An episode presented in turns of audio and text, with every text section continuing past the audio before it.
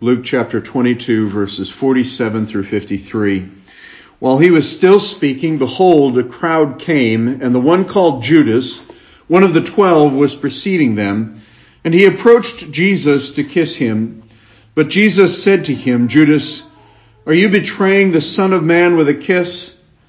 When those who were around him saw what was going to happen, they said, Lord, shall we strike with the sword? And one of them struck the slave of the high priest and cut off his right ear. But Jesus answered and said, Stop, no more of this. And he touched the, his ear and healed him. Then Jesus said to the chief priests and officers of the temple and elders who had come up against him, Have you come out with swords and clubs as you would against a robber? While I was with you daily in the temple, you did not lay hands on me, but this hour and the power of darkness are yours. Let's pray. Well, Lord, we thank you for your inerrant, infallible word. It is holy. When we hear the word of God read and preached, and when we read it privately, when we open that word, it is a holy moment. For your word is holy and precious, sacred. We ask, Lord, that you would help us to hear it and to live, as it were, by the Word of God. Convince us that we cannot live in this world, even though bread sustains us bodily, that if we do not have the Word of God, we will die, and surely we will spiritually. Therefore, we thank you for your life giving Word. Help us to receive it. In Jesus' name, amen. You know, when what was hidden is revealed, the true character of an individual comes out and you can see what kind of person this is. It's that seminal moment in a movie when you're watching it and you know that someone has been hiding something and the moment it comes out what they've been hiding, uh, they will either run or they will become wicked in their evil. Uh, it will manifest itself in retribution, in revenge, in just an incredible statement and activity of, of evil. Uh, we see that in some way in this passage today. Judas is the one who is the catalyst for Jesus' capture. He's the one who's handing Jesus over. And there's an interesting phenomenon when we see the worst of heretics come uh, out and, and be made known, revealed, exposed. He's been outed. Here is this great heretic, one of the greatest heretics of all time. He's a sinner, he's a liar, and he's been found out. And what, what, what happens is that turns into something. The moment Jesus began to tell his disciples, There is one amongst you who will betray me, he knew that he was known. He had been outed in some sense Uh, at least to the Savior, and he, it would it be revealed as to precisely who he was. And so that began in his mind an aggressive campaign to punish the Lord Jesus, to bring him low, because he himself has been revealed. Judas, in his betrayal of the Lord Jesus, is recorded in Mark 14, in Matthew 26, in Luke 22 and John 18, all of them, all of the Gospels have Judas's betrayal. Not every Gospel story is shared amongst all the disciples, uh, or amongst all of these, uh, the Gospels, all four of them. Oftentimes the synoptic Gospels, Matthew, Mark, and Luke, share certain details that John does not. John has a concentration upon a particular aspect of Christ's Judean ministry. The synoptic gospels, although they share much, do not always share every story common amongst them all. So it is very unusual when we come to uh, uh, the recounting of a particular uh, event or circumstance that all the gospels share, and that is the betrayal of Judas. Judas comes on that evening. Jesus has just gotten done speaking. In fact, he is still speaking in verse 53. Partic- forgive me, verse 47. While he was still speaking, behold, a crowd came. He is telling them, why are you sleeping? Get up and pray that you may not enter into temptation. He is speaking to them, warning them that temptation, the hour of temptation is coming. And in fact, we read at the end that all will abandon him. We'll see that in a few moments. The hour of temptation, they all fail. All of them will fail. As he's saying this, as he has come back for the third time from his private prayer where he has, he has, he has left eight of them in the garden and he has gone just a little bit beyond with the three who are closest to him. And, and there he has gone even a few feet beyond that so that they can see him laboring in prayer. There he has been praying. He has returned three times to check on them. They have been sleeping each time. He has warned them. They're groggy from exhaustion. They're tired from worry and fear. They have no idea about what to expect. And Jesus has returned for the third time, warning them that they must pay attention and pray that they might be freed from temptation and that they might not enter into that temptation when the hour comes. Jesus knows fully what events are unfolding. Judas is coming around the corner with a contingent of a, a huge smattering of people. It's a mob. It's a mob of people. And they have torches and they have clubs and they have swords. And they've come to arrest a brigand, as it were. Someone who needs torches and clubs and swords. I'll tell you, if, if Jesus is, and we know that he is, if he is the Son of God, their torches, clubs, and swords will have no effect. If he is not the Son of God, the eternal Son of God, and in fact he only has 11 men with him, why do they need torches and clubs and swords?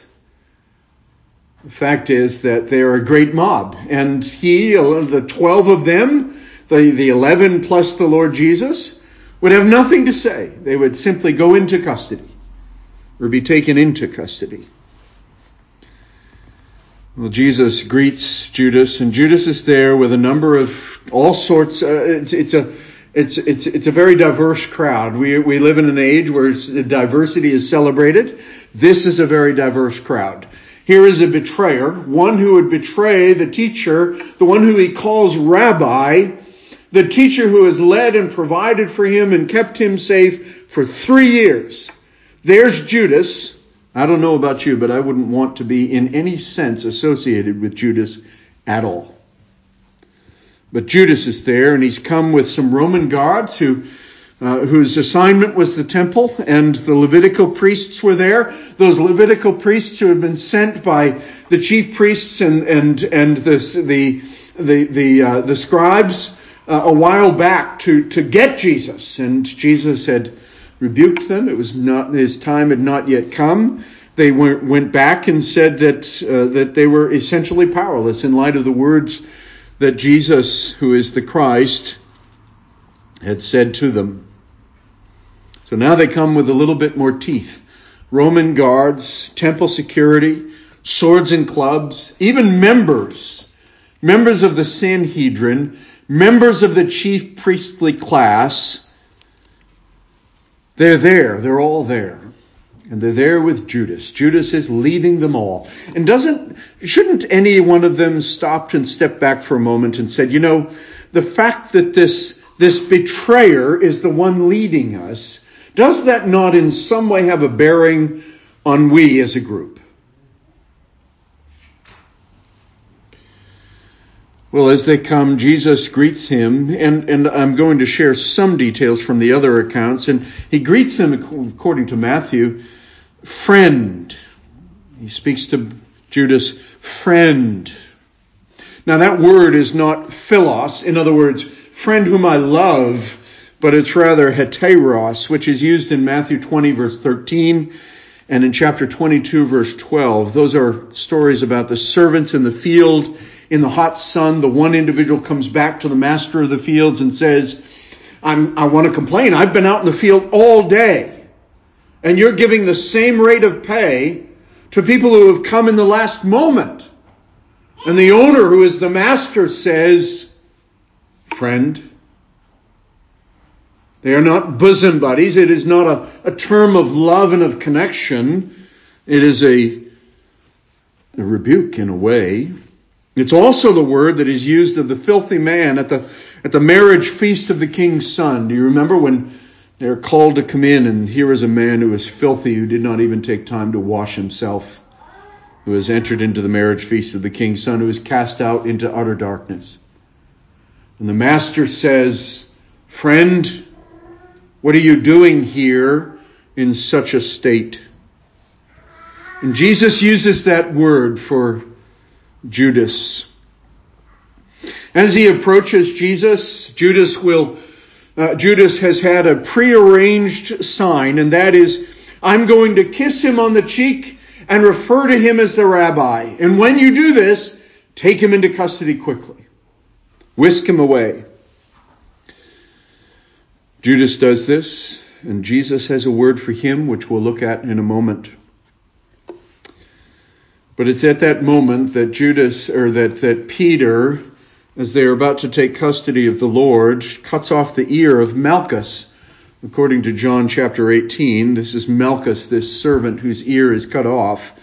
Peter just simply grabs that sword and whisks that, that ear right off the man. I'm sure he cries out blood everywhere, but Jesus picks up the ear and heals that ear in that moment. It's interesting to see the veracity of the Word of God because in the earlier Gospels, Matthew, Mark, Luke, Peter is not identified as the one who has done that. Only John, because John's gospel comes at a later period of time when Peter, who is at the end of his life, and most, most likely even possibly died at that point, when John is writing his gospel, Peter is near the end of his life. It's, it's less relevant, and possibly even dead, but it, it's less relevant for the Roman authorities to capture Peter for that capital offense. And so, John records it was Peter who did this, and the man whose ear was taken or cut off was in fact the servant or the slave of the high priest, of the chief priest. Jesus heals his ear, his ear. In Matthew's gospel, it's recorded that when Peter does this, Jesus turns around and rebukes him and makes it clear that if I were to ask my father for 12 legions of angels, now a legion is 6,000 individuals. If I were to ask my father for 12,000 or 12 legions, some 72,000 avenging angels to come even in that moment that the father would have sent them. But he rebukes them and he says, Put your sword back into its place, for all those who take up the sword shall perish by the sword? Or do you think that I cannot appeal to my Father, and he will at once put at my disposal more than twelve legions of angels? How then will the scriptures be fulfilled, which say that it must happen this way? The Lord Jesus is denying himself the freedom from that bodily pain and the suffering that is about to happen all for the purpose that it might be fulfilled what was promised. This alone through which sinners could be reclaimed. He denied himself the immediacy of deliverance for the sake of sinners. Well, Jesus, in this passage this morning, speaks to three individuals uh, one individual and two groups. One individual and two groups. Three different individuals or groups. He has a word for each one. And I, I think it's important for us to concentrate on these things because this is the end of Jesus' life. It's nearing the end. That night, he will in fact go and, and be brought before Caiaphas and Annas.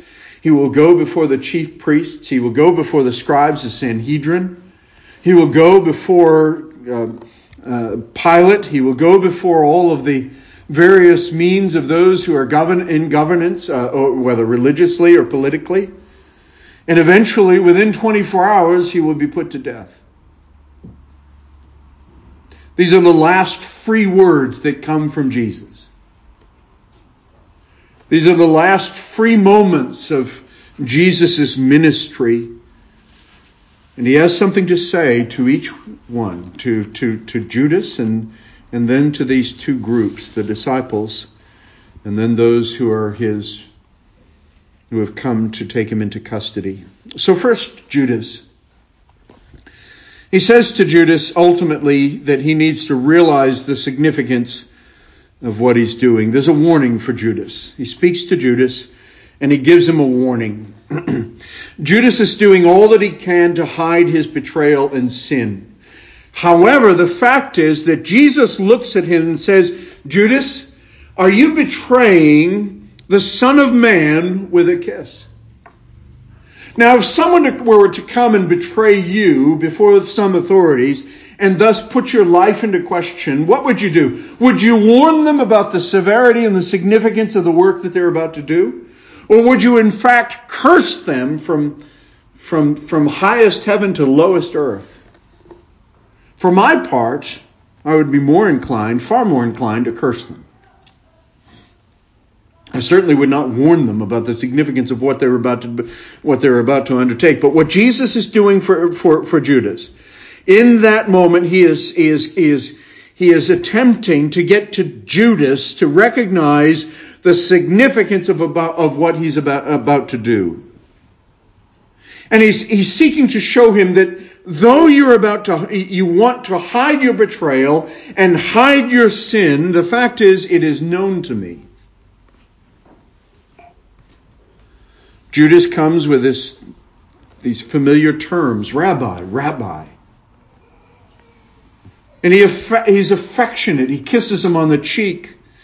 He shows this intimate display of love. And you might ask, well, why, why did Judas do this? Why does Judas approach the Lord in this way, kiss him on the cheek, and why has he given orders for them to take him into custody immediately? Why? What is this? Why does he use these familiar terms? Jesus knows exactly what he's doing, but Judas is doing this, this public display of affection, this PDA in order to show those who are with him who is the one to take into custody. Does he want ultimately for them to not put him to death? Does he want them to take him safely into custody? Is that what his, his bargain is? Is it an act of deception against the Lord? so that he doesn't really realize that he's the one that is betraying him. Maybe that's it, because he had thought thus far that for three years, the Lord Jesus Christ, who knew the very thoughts and intents of the hearts that were before him, from the woman at the well whose whose, whose entire history and past Jesus knew in a moment and shared with her. And she ran away to the crowds and said, he has told me all the various aspects of my life. All that I have ever done, He has shown me. Does Judas think that Christ would not know? That he could hide his sin in some sense? Is Judas not a tragic character a tragic representation of we ourselves? we do far more hiding of sin than we do of repenting of sin. We hide more of that which we are guilty of than we are in fact bringing before God continually and daily in full recognition of our sinfulness and begging for repentance and receiving it. We still are under the same disease as Judas was, that somehow I can hide my sin and God will never know and I need not ever be embarrassed by this. And Jesus is speaking to Judas, and he is speaking to us today. Judas, are you betraying the Son of Man with a kiss? I think Judas is, is, is trying to hide the fact that he is betraying the Lord. Is trying to show some public display of affection to hide the fact that he is, in fact, the catalyst for this betrayal. He is the one. And Jesus is saying, you are betraying me. You are betraying the Son of Man. And would you do that with a kiss? if you're going to be a sin sinner, if you're going to be a betrayer, if you're going to betray the Son of Man, then don't do it with a kiss. Because I see exactly who you are. J.C. Ryle says on this passage to betray Christ at any time is the very height of wickedness, but to betray him with a kiss proves a man to have become a very child of hell. He is filled with Satan, Judas is, no matter how friendly he seems. He is filled with Satan, and Satan has moved him, prompted him. He is completely and totally filled with Satan. Rather than being filled with Christ, Satan has taken ownership of him, and he cannot do anything but serve him. You know, R.C. Sproul calls for a, a recognition of a, an interesting connection in the doublet of Jesus' name. Uh, uh, uh, Judas says, Rabbi, Rabbi, as recorded in the other Gospels. R.C. sees a connection between Jesus and when he speaks in Matthew chapter 7, verses 22 and 23. Many will say to me, Lord, Lord, you see the doublet? Lord, Lord.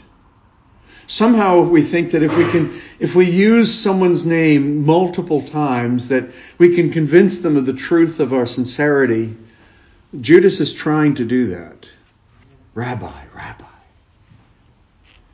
And yet he is amongst those who are crying out, Lord, Lord.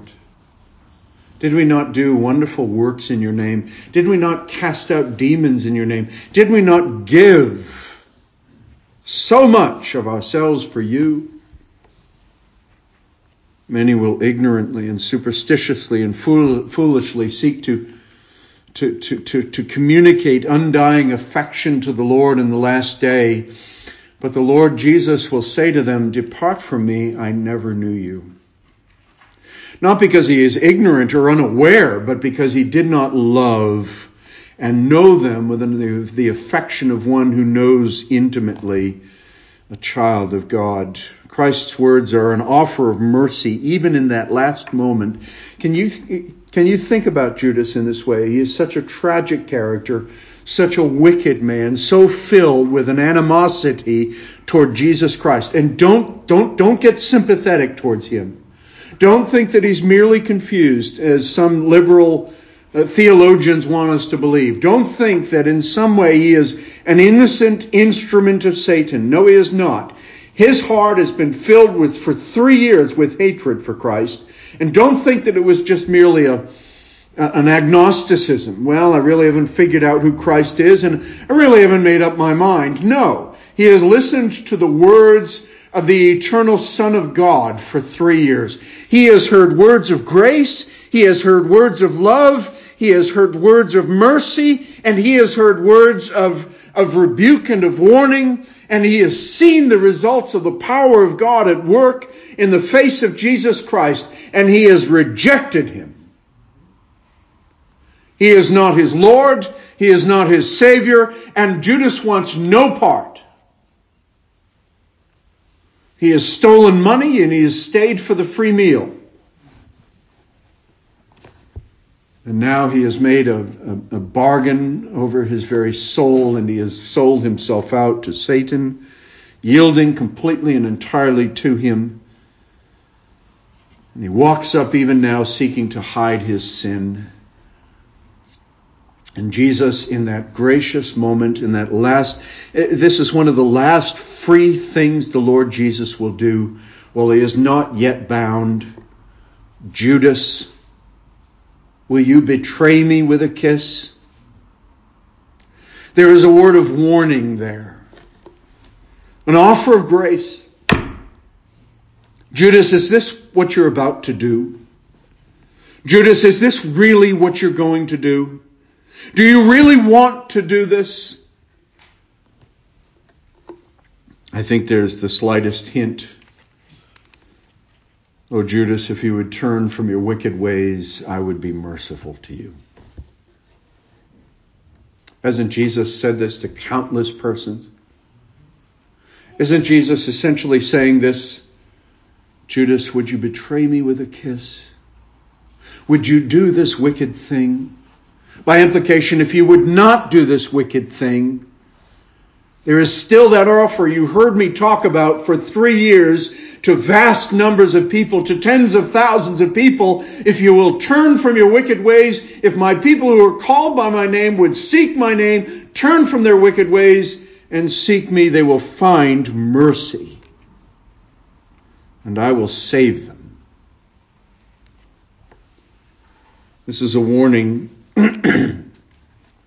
Sin, no matter how hidden or covered, no matter what you do with it, no matter how much you may suppress it in your memory, no matter how much you may deny it, no matter how much you say you may act dishonestly with other persons, no matter how many lies you may tell around it, no matter how hidden or covered your sin may be, one day it will be on full display. And even the fear of that future day, hopefully that will turn anyone here who is listening to me this morning in whatever venue you may be. Be sure your sins will find you out. But even now they are known to the Savior. He knows all of it. And here is a warning against heresy, against hatred of Jesus Christ, against jealousy of Him, against rebellion against Him. Here is this tragic Judas. Don't be like Judas and betray the Lord by the conduct of your life. But rather turn and repent of your heresy and hatred and jealousy and rebellion and God, even God, who will have mercy upon your soul. However, you may have rebelled even to this day, yet Jesus Christ is willing to show you mercy if only you repent and believe in Him. Dear friend, here's the difference between a, re- a believer and a, and a rebel, a believer and a betrayer. Judas looked full into the face of Jesus Christ and beheld here is an object, here is a person to betray. Here is one worthy of my hatred and jealousy and rebellion. But a believer looks into the face of Jesus and says, The things of earth have grown strangely dim in the light of His glory and grace. He is worthy to be lived for. He is worthy to die with. He is worthy to give the entirety of my life to and to serve no matter how much I am betrayed, no matter how much I am rebelled against, no matter how much people may hate me. He is worthy to die with and to give my life for all the rest of my days. Jesus is worthy to be stood with. Don't give up on the Lord. He will stand with you for all eternity. No matter how much you've failed the Lord, there is forgiveness and grace with Him. Is still your God. Christ has still died for your sins. You will not be received into glory because you have been faithful to the last and you were the strongest human being and you stood up when no one else would stand up. You will be there at the last ultimately because Christ stood up for you. And so what can we do but to stand with him? to be undergirded by his strength, to stand in light of his strength, to stand because he stands with us, to stand because he endured the betrayal of Judas. the day of reckoning is coming. Jesus was willing. Jesus was warning. Jesus was attempting to awaken Judas to the danger of his soul but Judas was not willing, and if you're not willing today, then you will suffer the same fate as that man. Don't deny the Lord Jesus, but turn to Him. Turn to His mercy and receive it. The second group or individual that Jesus speaks to is the disciples. This, this is the second group, and it's, it's because, it's because Peter has struck the the ear right off of the servant. And, you know, if, if Peter were to be a great swordsman, if he were to do some great work for Jesus, shouldn't he have chosen someone other than the least of, amongst the crowd? He chooses a servant uh, and he cuts his ear off. How about thrusting it into the into the the, the, the, the midriff of, of a Roman centurion? That that may not be quite so easy. But Peter is impetuous and he strikes out at the first individual in front of him. And here is this man, Malchus. Jesus' ultimate message to the disciples is the sword is not your deliverer, I am. The salvation which Christ works doesn't need the protection of mankind. God keeps his redemption in its perfect flow, in its unfolding according to his decree. And Jesus is submitting to the providence of God's decree as it unfolds, even to the point of his own death. He is submitting to providence and he is an example for all who are his people to submit to the providence of God. Peter, who is identified in John's gospel, is the one with the sword and his victim, Malchus, is identified there as well. Malchus is related to one of the servant girls who will ask Peter in the very next section, Weren't you with Jesus? And Peter will deny that fact. Jesus rebukes the use of the sword in Matthew's gospel in the same section as it talks about this exact same circumstance. Those who live by the sword shall die by the swords. Words that we would do well to remember. As Christians, can we embrace a life of warfare and of swords use and of rebellion? Are we not called by Christ to live at peace? To pray for our elected leaders? To submit even to those who are unrighteous? Peter is clear about that. And Peter is the one who has learned this lesson. I was reading it this very morning in 1 Peter. Even those who are unjust, we are to submit to. It's hard to deny the word of God, but but but don't miss this lesson.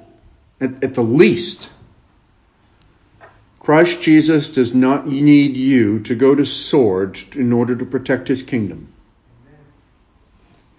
Jesus is denying that he is the leader of a group of rebels and that he's the leader of a faction who intend to take the kingdom by storm. J.C. Ryle says this is a lengthy quote, but it's a very good one. We should learn from these verses that it is much easier to fight a little for Christ than to endure hardship and go to prison and death for his sake. Have you thought about that? The lesson before us is deeply instructive. To suffer patiently for Christ is far more difficult than to work actively. Think about that fact. To suffer for Christ is far more difficult than to simply work actively for Him. To sit down and endure calmly is far more hard than to stir about and to take part in the battle. Crusaders will always be found more numerous than martyrs. Work for Christ may be done from many spurious motives, from excitement, from emulation, from party spirit, from love of praise. But suffering for Christ will seldom be endured from any but one motive, and that motive is the grace of God. We shall do well to remember these things in forming our estimate of the comparative grace of professing Christians. Some poor, unknown believer who has been lying for years on his back. Let me say that again. Some poor, unknown believer who has been lying for years on his back, enduring pain without a murmur, may prove at last to have brought more glory to Christ through his patience and to have done more good through his prayers than the public action of others. The grand test of grace is patient suffering. Remember God's words about Saul in Acts chapter 9, 16. I will show Saul what great things he will suffer for my name. Peter, we may be sure, did far less good when he drew his sword and cut off a man's ear than when he stood calmly before the council as a prisoner and said, I cannot but speak the things that I have seen and heard. Do you hear that? Far greater thing Peter did than to stand before the council and say, I will not stop speaking of Christ. Then when Peter struck out with his sword impetuously, seeking to protect the life of the Savior. There's astonishing mercy in these verses, in these last two acts, before he's bound and taken away. He warns Judas, but also here he heals this man's ear. Would the last thing on earth before you were supposed to be bound and hung on a tree for the sins of all mankind, would it be that you would pick up this piece of an ear off the ground and reattach it and heal this man who has come in opposition to you? He's come to take your life.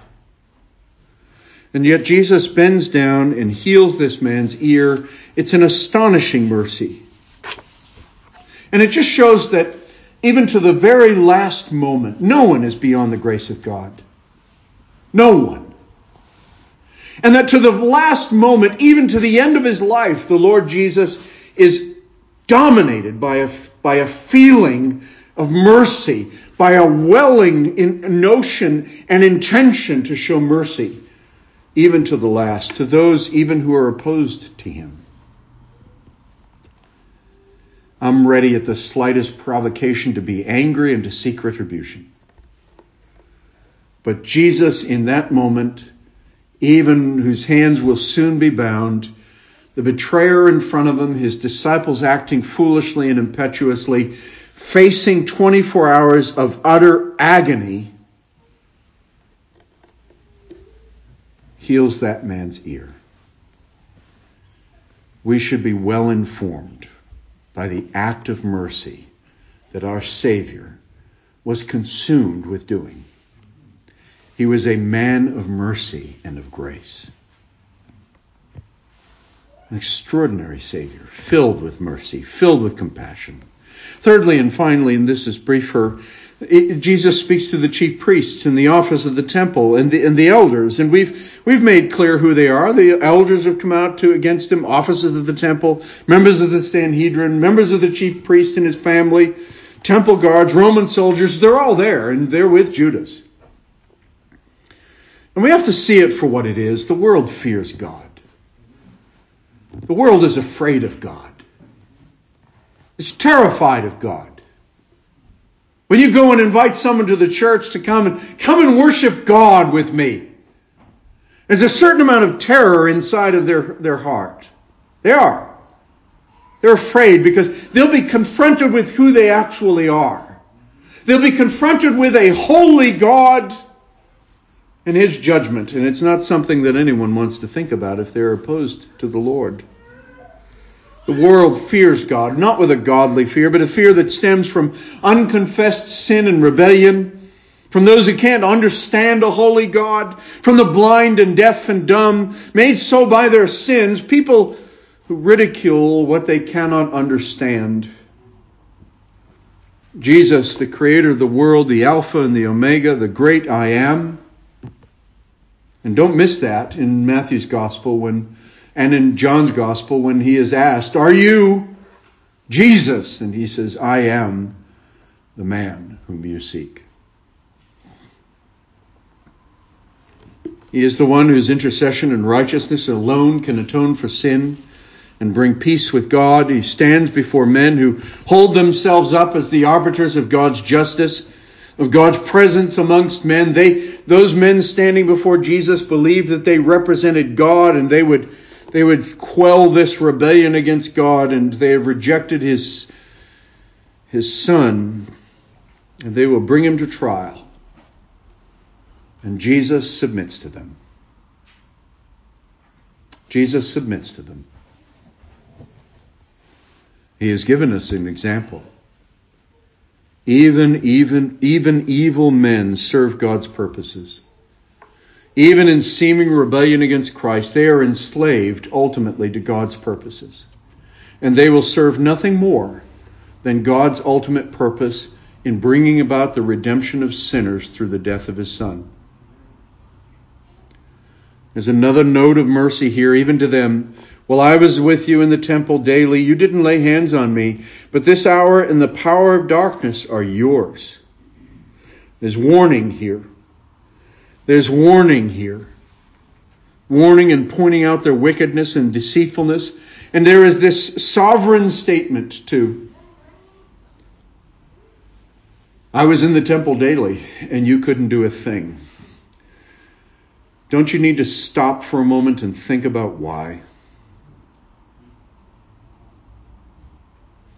You couldn't do a thing because your God stands before you. And your God and Savior is the one even now controlling circumstances. This is your hour. I'm giving it to you. It is the hour of darkness. He is resigning himself to the will of his Father in his death. But he is resigning himself to the wicked intentions of unbelieving persons because it serves the will of God the Father. Jesus did this for you. Jesus did this for you. Let that motivate you. Jesus did this for me. Jesus endured this for me. How can I do any less than to endure the difficulties and, and even the ridicule and the hatred of others because he did this for me? Jesus did this for you. This is what Jesus did for you, that you might have life and life eternal. Let's pray. O great Savior Jesus, our Savior, our mighty Savior, mighty to save. You could have asked the Father in that moment for legions upon legions of angels to come and to break the swords and the spears of man and to bring it all to an end to save yourself from the obligation and the difficulty. And yet for us you endured the hatred of sinners, the betrayal of one who was a friend. And yet this son of perdition born for that very purpose. Oh Lord, I thank you that your mercy is so evident there were men who stood before you that day with hatred in their heart. With a club in one hand, a sword in the other, and a torch on their back. Who proclaimed your guilt, who spoke words of hatred, who struck you, who spat at you. And yet, in the first few chapters of Acts, we find they cried out after the sermon from Peter later from Stephen. How might we be saved? Tell us how we can be saved. And thank you, God, that in your mercy we know that members of the Sanhedrin, members of the high priest's family, that members of the temple guard, that members of the Roman centurions looked upon the cross of Christ and believed. So help us to continue to learn from this old, old story that we may look upon the cross even this day, that we can confess, as we sang earlier, this wonder that we have been forgiven of our hatred and of our sin and rebellion.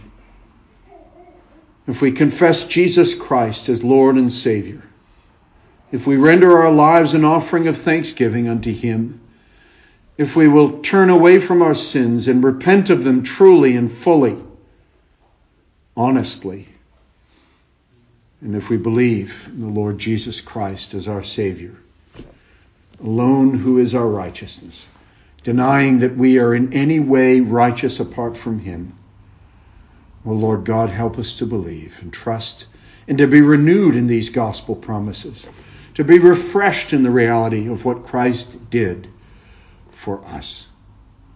We ask this in Jesus' name. Amen. Would you stand with me together? We'll sing hymn number uh, 340, I think. 340. We'll stand together and sing. Yes, 340.